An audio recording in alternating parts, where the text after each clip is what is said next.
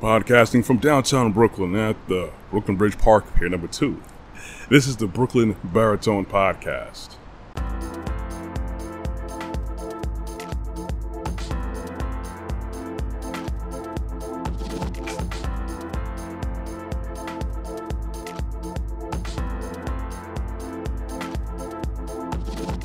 Good morning, everybody. As usual, it's morning when I'm cutting these productions. Whenever you choose to listen to this, of course. Morning, afternoon, evening, nighttime, late at night, afternoon.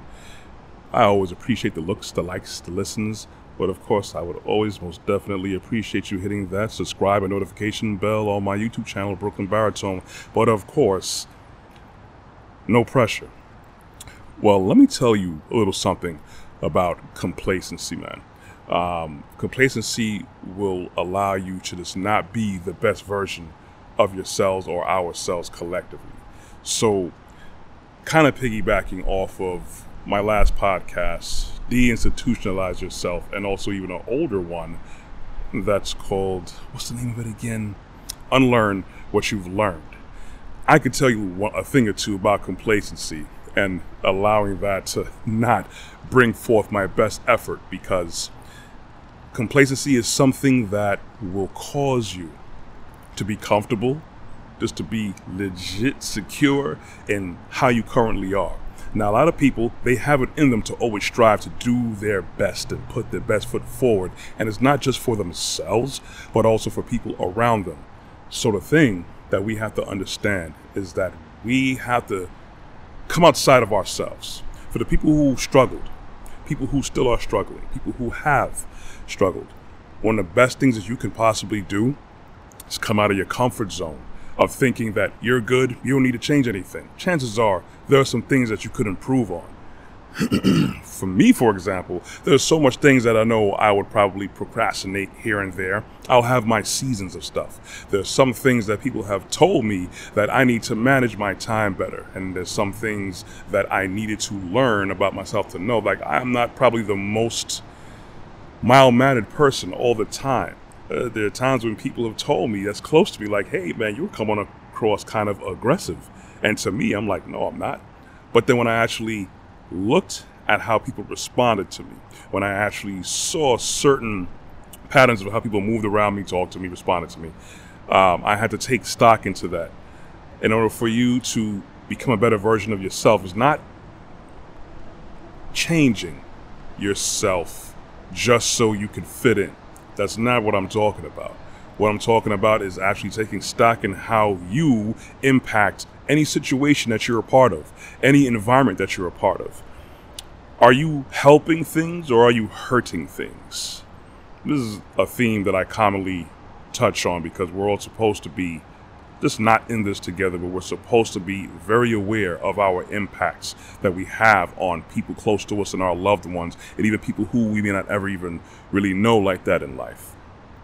Complacency is the thing that will cause you to go down a path of destruction, a path of mediocrity, of mediocre life, because you're never putting yourself forward. And that, of course, has some things to do with, yeah, how you were raised with certain things that's why I'm touching base with my last podcast, where we learn just to basically move a certain way, but we're not really learned, taught to tap into what's really us, or not really look into the bigger picture of how we impact everything and everyone around us. We have to understand that we affect everything and everyone around us every single time that we, even when we wake up and we're probably in the house by ourselves you know, you could probably stay inside, but guess what? There's someone that could have benefited from your presence. We have to look at it like that. Even if some people, you know, they go through so much of these emotions.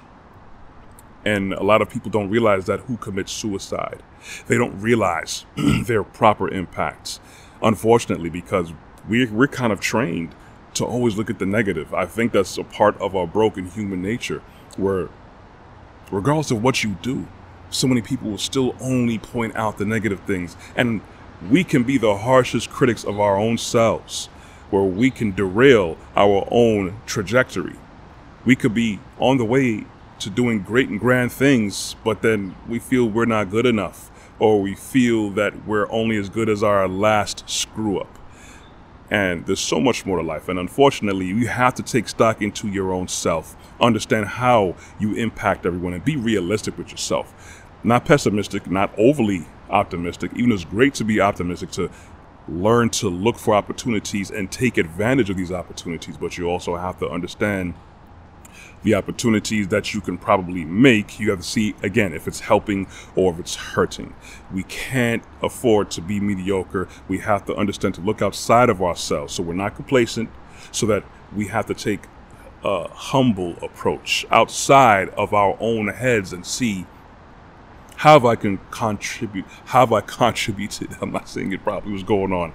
I didn't contribute as much as I could have, or I could have contributed a whole lot. There you go. I got the word properly. You know, we have to take real stock and we have to understand hey, maybe we could do a little bit more. We could always improve. It's always a road to improve ourselves can't afford to be complacent. If you need to unlearn what you got to do, it's going to take time, it's going to take humility, but you have to break out of that. And even if you are doing great things, understand that you are very valuable, but also there are other people that are valuable and it's valuable lessons. So we can always look to see how can we improve, how can we improve ourselves? How much more can we help? How much less can we hurt things around us? Don't be complacent. I want to talk about. Anyways, you want to catch the rest of my content, you could always look at my website, www.brooklynbaritone.com. You could also check out my merchandise to see if there's something there for you. I'm pretty sure there's something there for anybody. You could also catch me on my YouTube channel, Brooklyn Baritone.